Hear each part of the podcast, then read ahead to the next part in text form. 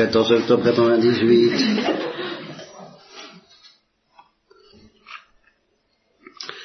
Est-ce que vous connaissez cet ouvrage-là? John Fu, par-delà l'Est et l'Ouest. Vous n'avez pas l'air de connaître dans l'ensemble? Bon, ce serait bien que vous le lisiez au réfectoire. Nous l'avons entendu au, au Sauchoir quand j'étais jeune, étudiant dominicain. Ça date de 1960, mais c'est la sixième édition, donc la première édition c'est 54. Alors, je comprends pas très bien comment j'ai fait pour l'entendre au Sauchoir, puisque j'ai quitté le Sauchoir en 51. Enfin, peut-être, euh, peut-être à Alger, peut-être, euh, je ne sais pas. Quoi qu'il en soit, c'est l'histoire d'un Chinois qui a vécu entre les trois grandes traditions chinoises du taoïsme, du confucianisme et du bouddhisme, et puis qui, à 17 ans, pour, faire des études de droit, est entré en contact avec des méthodistes américains, je crois, américains, je crois, et s'est converti au christianisme méthodiste. Puis a fait un long chemin intérieur. Il s'est converti progressivement. Alors il a, il a eu, entre, pendant 20 ans, de l'âge de 17 ans à l'âge de 37 ans, il a il s'est battu avec la lumière, avec des moments de fidélité, d'infidélité. Il a prétendu dépasser le christianisme même, tout, en ayant beaucoup d'intuition profonde. Et il, a connu l'Occident. Il a dit, mais ce n'est pas l'Occident qui est, c'est pas le christianisme occidental, c'est l'Occident qui est chrétien, trop peu chrétien, mais tout de même. Et le christianisme dépasse de beaucoup l'Occident. Il parle de l'humour à un endroit que je ne peux pas retrouver en disant l'humour, c'est la conscience que nous avons de notre nullité, mais euh, avec bonne humeur, justement. C'est la vraie façon d'avoir conscience de notre nullité. C'est l'humour. Et tant que c'est pas l'humour, c'est que c'est pas, c'est pas au point. Il ne dit pas ça comme ça, enfin ça se sent très pas. Et il a beaucoup d'humour, effectivement. Euh, voyez quoi donc il a navigué dans des eaux très variées entre 17 ans et 37 ans, jusqu'au moment où il s'est converti vraiment au catholicisme. Et alors, les, intuitions, l'homme qu'il a définitivement orienté vers l'Église catholique romaine, c'est Newman. Et euh, j'ai toujours été foudroyé par le texte où il raconte sa rencontre avec Newman. Alors pourquoi prétendre que Dieu est masculin? Rien ne s'oppose à ce qu'il soit en même temps féminin. Pour moi, Dieu est ma mère. Et toute ma vie n'est qu'une recherche éperdue de ma mère. Bon, je tombe là-dessus comme ça par hasard. Euh, il, ajoute ben, la phrase suivante, c'est pas on y est. Hein. Si l'amour de Dieu ne fait pas sonner dans votre cœur les cloches de la joie, ben vaudrait mieux pas l'aimer du tout car ça veut dire que votre temps n'est pas venu. Bon, bah, c'est pas mal tout ça. Bien. Euh, mais c'est pas ça que je cherche. C'est un texte de Newman. Ça va? Oui. Merci. C'est sûr Considérons le monde de long en large. Voyons le cours changeant de son histoire la multiplicité des races humaines, leurs points de départ, leurs fortunes diverses, leur mépris mutuel, leurs tensions, leurs coutumes, leurs tendances, leurs gouvernements, l'exercice de leur culte au pluriel, leurs entreprises, leurs courses sans but, leurs exploits hasardeux et leurs conquêtes incertaines, la fin dérisoire d'entreprises apparemment solides, la faible trace de destins trop ambitieux, le devenir aveugle de ce qui s'avère ensuite puissance ou vérité, le progrès des forces qui semblent nées de l'inconnu, la grandeur et la petitesse de l'homme, ses vues démesurées, la brièveté de sa vie, son refus d'envisager l'avenir, les déceptions de la vie, la défaite de Dieu, le triomphe du démon, la douleur physique, l'angoisse métaphysique, le péché répandu et triomphant, le règne des idoles, la corruption, l'irréligion lugubre et désespérée, cette condition de la race humaine tout entière, qui tient dans la parole exacte et effroyable de l'apôtre, sans Dieu, il n'y a plus d'espoir dans le monde, tout cela fait une vertigineuse vision d'épouvante. Elle laisse dans l'esprit la certitude d'un mystère profond qui échappe à la compréhension de l'homme. C'est Newman qui parle, n'est-ce pas? Que dire devant ce fait qui nous atteint au cœur, qui nous bouleverse la raison? Dans le cas où ça ne serait pas votre cas, ben, vous avez intérêt à ce que ça se fasse assez vite, hein, cette euh, perception. Je n'ai qu'une réponse, dit Newman. Ou bien le Créateur n'existe pas, ou bien la société des hommes vivants s'est exclue elle-même de sa présence. Quand je vois un jeune homme, intelligent, de belle prestance, et qui montre tous les dehors d'un excellent naturel, lancé de par le monde complètement démuni et sans aucun souvenir de ses origines ou de ses parents, j'en conclus qu'un mystère plane sur lui, et qu'il est de ceux dont les parents ont honte, pour quelques raisons cachées. Tout ce que je peux faire, c'est d'étudier le contraste entre ce qu'il est et ce qu'il aurait pu être, ce qu'il semblait promis à être. De même, je raisonne avec le monde. Si Dieu existe, la race humaine est tributaire de quelque terrible malheur qui remonte à son origine. Elle n'accomplit pas les desseins de son Créateur. C'est un fait. Un fait aussi évident que son existence elle-même. Aussi, le dogme de ce qu'on appelle en théologie le péché originel est pour moi aussi certain que l'existence du monde est l'existence de Dieu. Toujours Newman qui parle. Et alors là, je ne vous prends la parole. Assez, assez, cardinal Newman, m'écriai-je. Je sais mieux que vous que la race humaine a déçu les espérances de son Créateur. Mais dites-moi, où est le remède? Je trouvais alors, c'est toujours Jean Claude qui parle, cette phrase remarquable.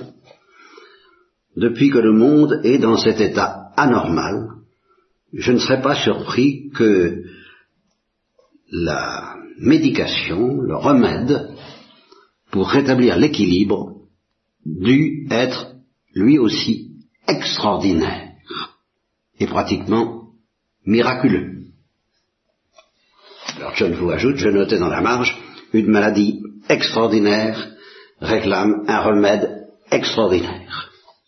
Je repris ma lecture et je rencontrai le texte qui, pour la première fois dans ma vie, me fit prendre intérêt à l'Église catholique. Supposons que Dieu veuille intervenir dans les affaires des hommes et qu'il veuille que les hommes conservent le moyen de le connaître clairement et distinctement afin qu'il puisse résister à la poussée du scepticisme humain. En ce cas, il aurait pu recourir, je reconnais, à n'importe quel moyen, mais rien ne s'oppose à ce que nous pensions qu'il ait voulu établir en ce monde un pouvoir qui l'aurait rendu infaillible en matière religieuse.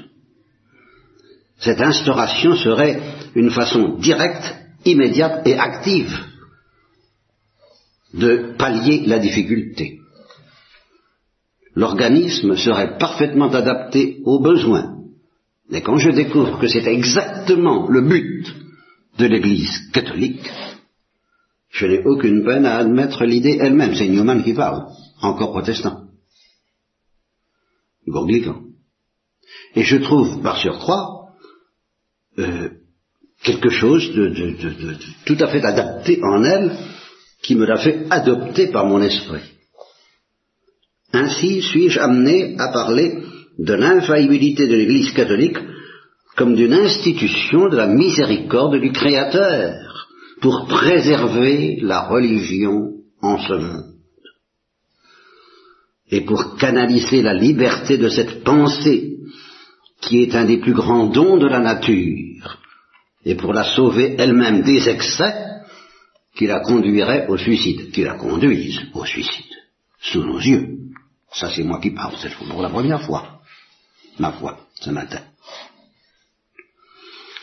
Je dis qu'un pouvoir assuré de l'infaillibilité en matière religieuse doit devenir une sorte d'instrument actif, mêlé aux affaires des hommes, il taillera et tranchera dans le vif de cette intelligence humaine capricieuse, agressive et indigne de confiance. Voilà Newman qui parle, et John Wu à son tour. Je ne connaissais pratiquement rien de l'Église catholique, L'auteur de ces lignes m'était apparu à travers ses autres écrits comme un homme intègre, de bon sens, et je promis d'étudier davantage l'Église catholique. Ce qui me frappa le plus fut cette affirmation qui va devenir mon unique sujet. Mais je me demande pardon d'avoir pris un, tel euh, détour presque pour en arriver là, et d'avoir si lamentablement cafouillé perdu notre temps précieux. L'Église catholique préférerait voir le soleil et la lune tomber du ciel, la terre se dissoudre, et les millions d'hommes, d'humains qui s'y trouvent mourir d'inanition dans une agonie effroyable, dans les limites de l'affliction temporelle, plutôt que de voir une âme non pas se perdre, mais commettre un seul péché véniel. Comme de dire volontairement un mensonge, ou de voler un sou, sans excuse. Alors, John vous ajoute à mes oreilles d'humaniste, cette parole, cette phrase résonna comme le cri le plus révolutionnaire que j'eusse jamais entendu.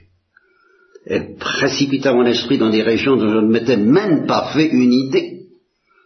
Elle me força à me détourner du monde extérieur et de ses souffrances pour m'attacher au monde intérieur, à ses péchés et à ses misères. L'homme doit rentrer en lui-même avant de se retourner vers Dieu. Elle est d'un sens profond l'expression qui veut que l'enfant prodigue rentre en lui-même avant de retourner chez son père. Et tout ça parce que je voulais vous parler du péché véniel. Ben oui. Je voulais vous parler du péché véniel, de la gravité du péché véniel. La dernière fois, je vous ai dit la parole du Christ, voici ce cœur qui a tant aimé les hommes et qui n'a reçu en récompense que leur ingratitude et leur mépris. On pense tout de suite au péché mortel. Mais il faut aussi penser au péché véniel. Évidemment, il va falloir que je fasse une différence lorsqu'il y a péché véniel et péché véniel, et c'est là où justement je suis un peu terrifié par les difficultés théologiques de cette tâche, mais qui est vitale. Pour vous dire tout de suite que d'un seul mot, toute la difficulté de, mon travail auprès de vous à, ce sujet, c'est que il y a deux sortes de péchés véniels. Ceux qui blessent le cœur de Jésus d'une manière infinie, et ceux qui ne lui font aucune peine. Et en gros, euh, la plupart des péchés véniels qui nous nous font de la peine ne lui font aucune peine, la plupart. Ceux qui ne nous en font pas, c'est ceux-là qui souvent lui font une peine infinie. Et voilà. D'abord, une peine infinie, pourquoi une peine infinie? Ben Parce que, justement, quand je dis que certains lui font aucune peine, je reprends une parole de son confesseur, le père Alexis Prou, je crois, la Thérèse de l'Enfant Jésus, vos péchés n'ont fait aucune peine à Dieu et elle n'avait jamais entendu parler jusque-là de péché qui pouvait ne pas faire de peine à Dieu. Donc elle avait la notion que les péchés font de la peine à Dieu. C'est une notion qui a un sens et qui rejoint la parole du Christ. Voici ce cœur qui a tant les hommes. Ben oui, j'ai de la peine parce que ils ne, me répondent pas. En gros, ça, ils ne me répondent pas, si ce n'est par l'ingratitude et par le mépris. Alors j'ai de la peine. Et quelle peine Eh bien une peine infinie, parce qu'avec Dieu, on fait pas. Dieu, Dieu, il ne fait pas les choses à moitié. Il n'a pas une petite peine, il a une peine infinie ou rien. ça, c'est déjà, ça, ça fait partie justement de ce que, de, ce monde qui n'est pas humaniste. Dans les humanistes, on est plus ou moins atteint, plus ou moins blessé, plus ou moins sensible, plus ou moins, euh, de plus ou moins, plus ou moins, plus ou moins, plus ou moins. Avec Dieu, c'est pas plus ou moins. C'est infini ou rien. Parce que Dieu est infini ou rien. Alors les péchés véniels, où, ils ne lui font aucune peine, ou alors elle est infinie. Je dirais presque comme le péché mortel. Bon, alors, comment vais-je, vous attendez, je vous explique la différence entre ceux qui ne font aucune, et c'est justement ça que je ne sais pas faire. Les péchés véniels qui lui font une peine infinie, ce sont des péchés où s'exerce vraiment la liberté. Et nous ne sommes pas pris en traître quand s'exerce la liberté. Et cependant, euh, ça ne répond pas à, à l'image qu'on se fait. Comment vous expliquer ça Tel que je le sens, tel que je le comprends? Je pourrais prendre, dans, dans un premier temps, j'ai pensé à évoquer des péchés véniels qui euh, mettent en cause, je crois, tout de même notre liberté. Par exemple, l'ambition. L'ambition spirituelle, l'ambition intellectuelle, l'ambition spirituelle, l'ambition en général. Ben, ça risque de venir euh, du péché originel et de nos péchés passés. Tout ce qui vient de ce que nous avons, du, passif très lourd que nous avons à cause du péché originel surtout, alors ça, ça, ça fait partie tout ce qui... Nous nous mettons en colère, brusquement nous nous mettons en colère. Ça nous échappe. Nous en sommes navrés. Dieu, ça lui fait aucune peine. Parce que ça, c'est notre nature pervertie qui parle, dans laquelle nous sommes enfermés par la désobéissance. C'est notre misère, c'est notre, c'est notre croix quotidienne d'être, d'être cela. Euh, nous, ça nous fait beaucoup de peine, Dieu non. Parce que ça nous échappe. Ça n'est pas libre. Nous ne sommes pas libres de ne pas nous mettre en colère. Nous ne sommes pas libres de ne pas avoir du dépit. Nous ne sommes pas libres, enfin, je ne vais pas énumérer, hein.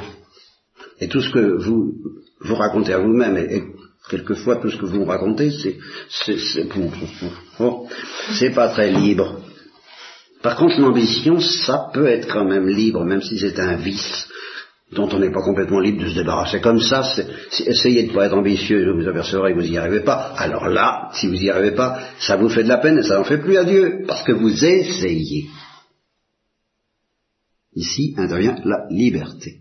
Levez son petit pied. Celui qui lève son petit pied pour euh, franchir un escalier qu'il n'arrive pas à franchir, celui-là se fait de la peine à lui-même parce qu'il n'arrive pas à franchir une marche. Alors, euh, il se fait de la peine, mais il fait plaisir à Dieu. Celui qui dit, bon, parce que j'y arrive pas, je m'assieds au pied de l'escalier, alors celui-là, il fait de la peine à Dieu.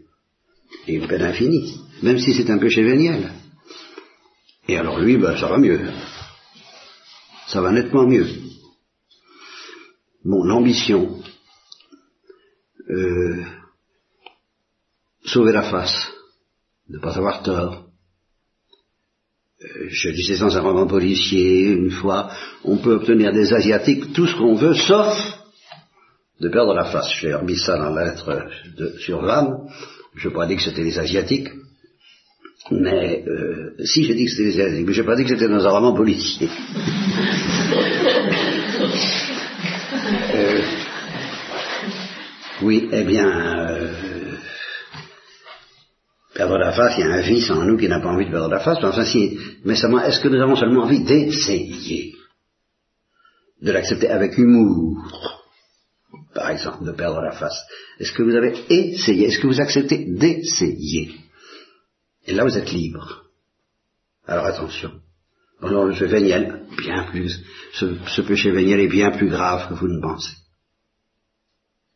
Oh combien Et je vais, et je vais préciser encore on va, parce qu'il y a quelque chose de beaucoup plus grave, mais alors tu fais intervenir la théologie de la prédestination, de la grâce efficace, alors là, je suis malheureux comme les pierres, parce que c'est de la théologie, et qu'est-ce que nous allons devenir? Cependant, cependant, quand Dieu donne une grâce efficace, je vais prendre deux exemples concrets, un qui regarde ma propre existence, et une autre l'existence de Thérèse à l'enfant Jésus, carrément, pas me gêner.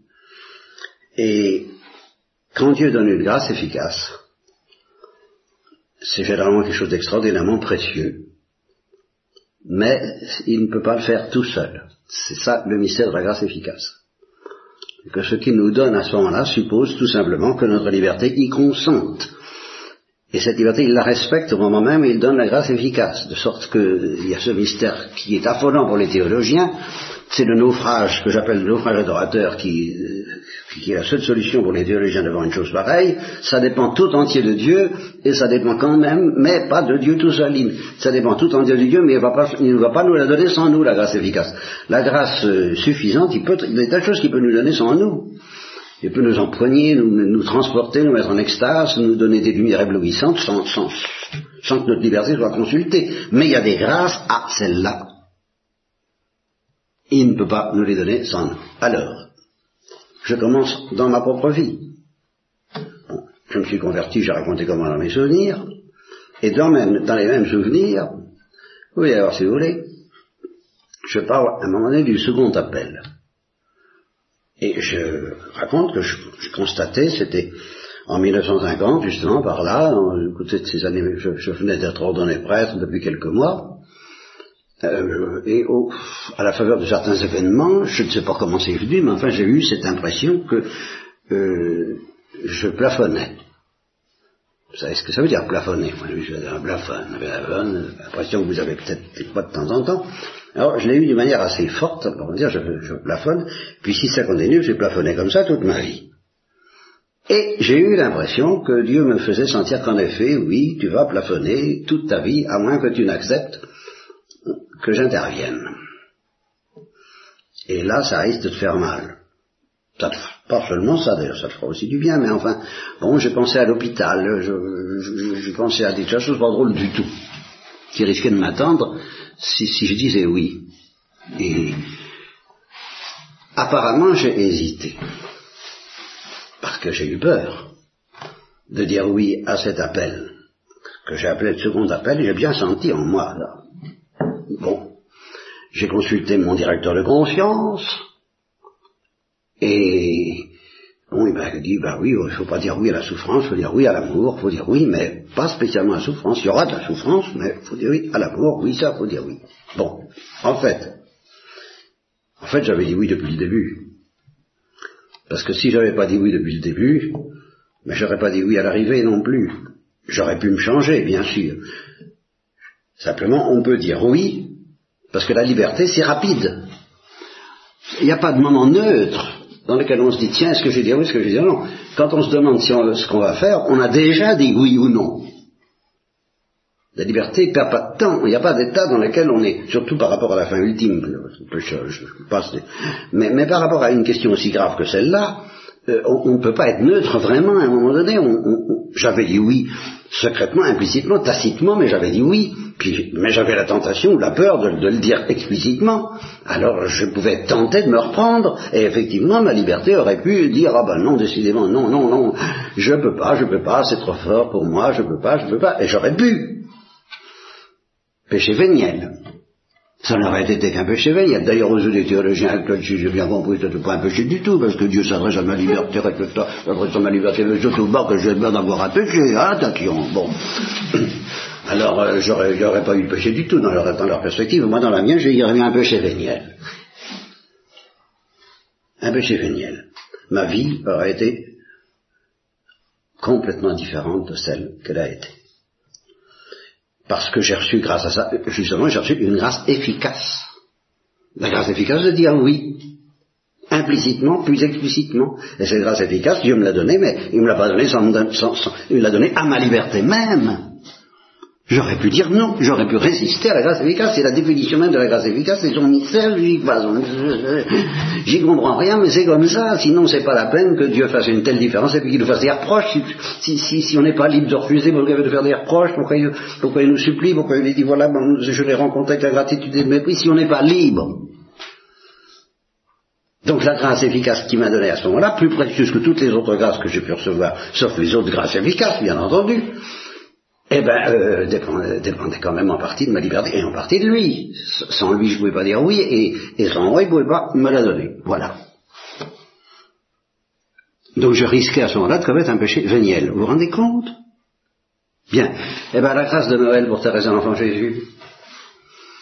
Elle aurait pu continuer à geindre et à dire non, non, non, je peux pas, mes petits souliers, je peux pas, ben c'est pas, ça, la petite, la petite comédie, non, je peux pas, je peux pas, c'est au-dessus de mes forces, je peux pas, bon, eh ben c'était fini, sa vie n'aurait pas, il n'aurait peut-être pas eu l'histoire d'une arme. Nous ne serions pas là en train d'en parler. Péché véniel. Péché véniel de Thérèse. Alors je vais aller plus loin. Alors là, je vais prendre des risques théologiques. Ève était en état de grâce. Quand Dieu lui a dit, il ne faut pas toucher à cet arbre-là, je soupçonne, je prends mes risques, qu'elle n'a pas tout de suite commis le péché mortel mais un péché véniel. Il lui a offert une grâce efficace, ou plutôt il aurait voulu lui donner la grâce efficace de dire aussitôt, j'y toucherai pas.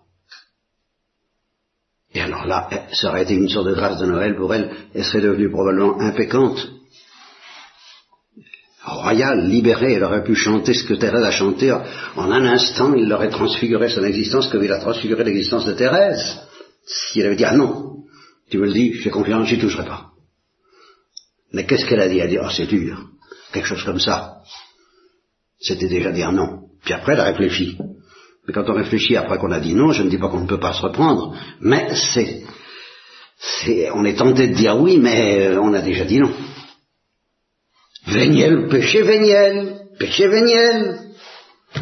Mais qu'est-ce qu'on m'a appris dans mon catéchisme de mon enfance? C'est le chemin du péché mortel. Alors l'Église va chanter Félix Culpa derrière ça, bien sûr, heureuse faute, véniel et mortel, mais attention, si à Saint Vierge j'en avais fait un, péché véniel. Et ça, c'est nouveau pour moi. Jusqu'à présent, je pensais qu'elle ne pouvait pas faire un péché véniel. J'en sais rien. Mais je peux pas, je ne l'exclus pas complètement. Pas, nous ne sommes pas des anges. Il se peut très bien que l'infidélité et alors, à quoi bon, à quoi bon dire que la Sainte Vierge était rigoureusement impeccable? Alors autant en faire un voleur de paradis. Où, est la, joie et la gloire qu'elle a donnée à Dieu si sa liberté n'y a pas contribué Si Dieu n'a pas pu lui dire merci, il dit pas merci au voleur de paradis. C'est eux qui lui disent merci. Mais il n'a rien à leur remercier, ils n'ont rien donné. Tandis qu'à Sainte Vierge, elle a dû leur donner quelque chose qu'elle aurait pu refuser. Alors, euh, les théologiens diront sans péché. Alors là, écoutez, un oh, oh, oh, oh, et sans blesser le cœur de Dieu? Et sans le rendre incapable justement de donner la grâce efficace qui s'apprête à donner si nous collaborons par le oui, par la collaboration de, la grâce efficace. Alors, bon, Ève, ça a été réparé par la Sainte Vierge et par Jésus, mais le péché de Marie, s'il avait eu lieu, il faut tout de même dire qu'un jour, il n'y en ait plus des péchés, même véniels, de cet ordre-là. Et peut-être que la résolution de ne plus vous affliger tellement de vos péchés et de ceux qui ne font pas de peine à Dieu, et de prendre le parti décidément et définitivement de vous plonger dans tous les péchés véniels qui, vous font de la peine mais qui ne font pas de peine à Dieu, pour éviter ceux qui vous font pas de peine mais qui en font une peine infinie à Dieu, par exemple, de réfléchir, plutôt que de ne pas réfléchir, de, pardonner. Pardonner, qu'est-ce que ça veut dire pardonner? Et qu'est-ce que ça veut dire surtout demander pardon? Petit détail sur lequel vous pouvez essayer d'exercer euh, l'accueil de la grâce efficace, dont le refus est un péché véniel. Qu'est-ce que ça veut dire, demander pardon? Ça veut dire aimer davantage celui qu'on a blessé que si on ne l'avait pas blessé. S'il n'y a pas cet élan du cœur qui, qui, était celui de Marie de la Trinité demandant pardon à Thérèse qui en pleurait de, joie en disant qu'est-ce que ça doit être pour le bon Dieu si, si moi je pleure parce que vous, vous êtes, je suis une créature, vous êtes une créature, vous me demandez pardon, oh je vous ai fait de la peine, pardonnez-moi. Mais simplement là, Thérèse a senti que Marie de la Trinité, elle compatissait à la peine qu'elle avait faite à Thérèse, c'est ça. Si vous ne compatissez pas, mais dans, dans votre cœur, si vous ne vibrez pas de douleur parce que vous avez peiné quelqu'un, que vous demandez pardon pour vous mettre en règle, mais c'est zéro. Le péché, le demander pardon, c'est accueillir une grâce efficace, d'attendrissement. Bon, ben, si vous essayez que vous n'y arrivez pas, c'est vous qui avez de la peine et pas Dieu. Condition d'essayer vraiment. Bon, ben voilà, je vous prêche la conversion au refus farouche et aimant du péché véniel qui blesse le cœur de Jésus, qui est déjà l'ingratitude et le mépris menant au péché mortel.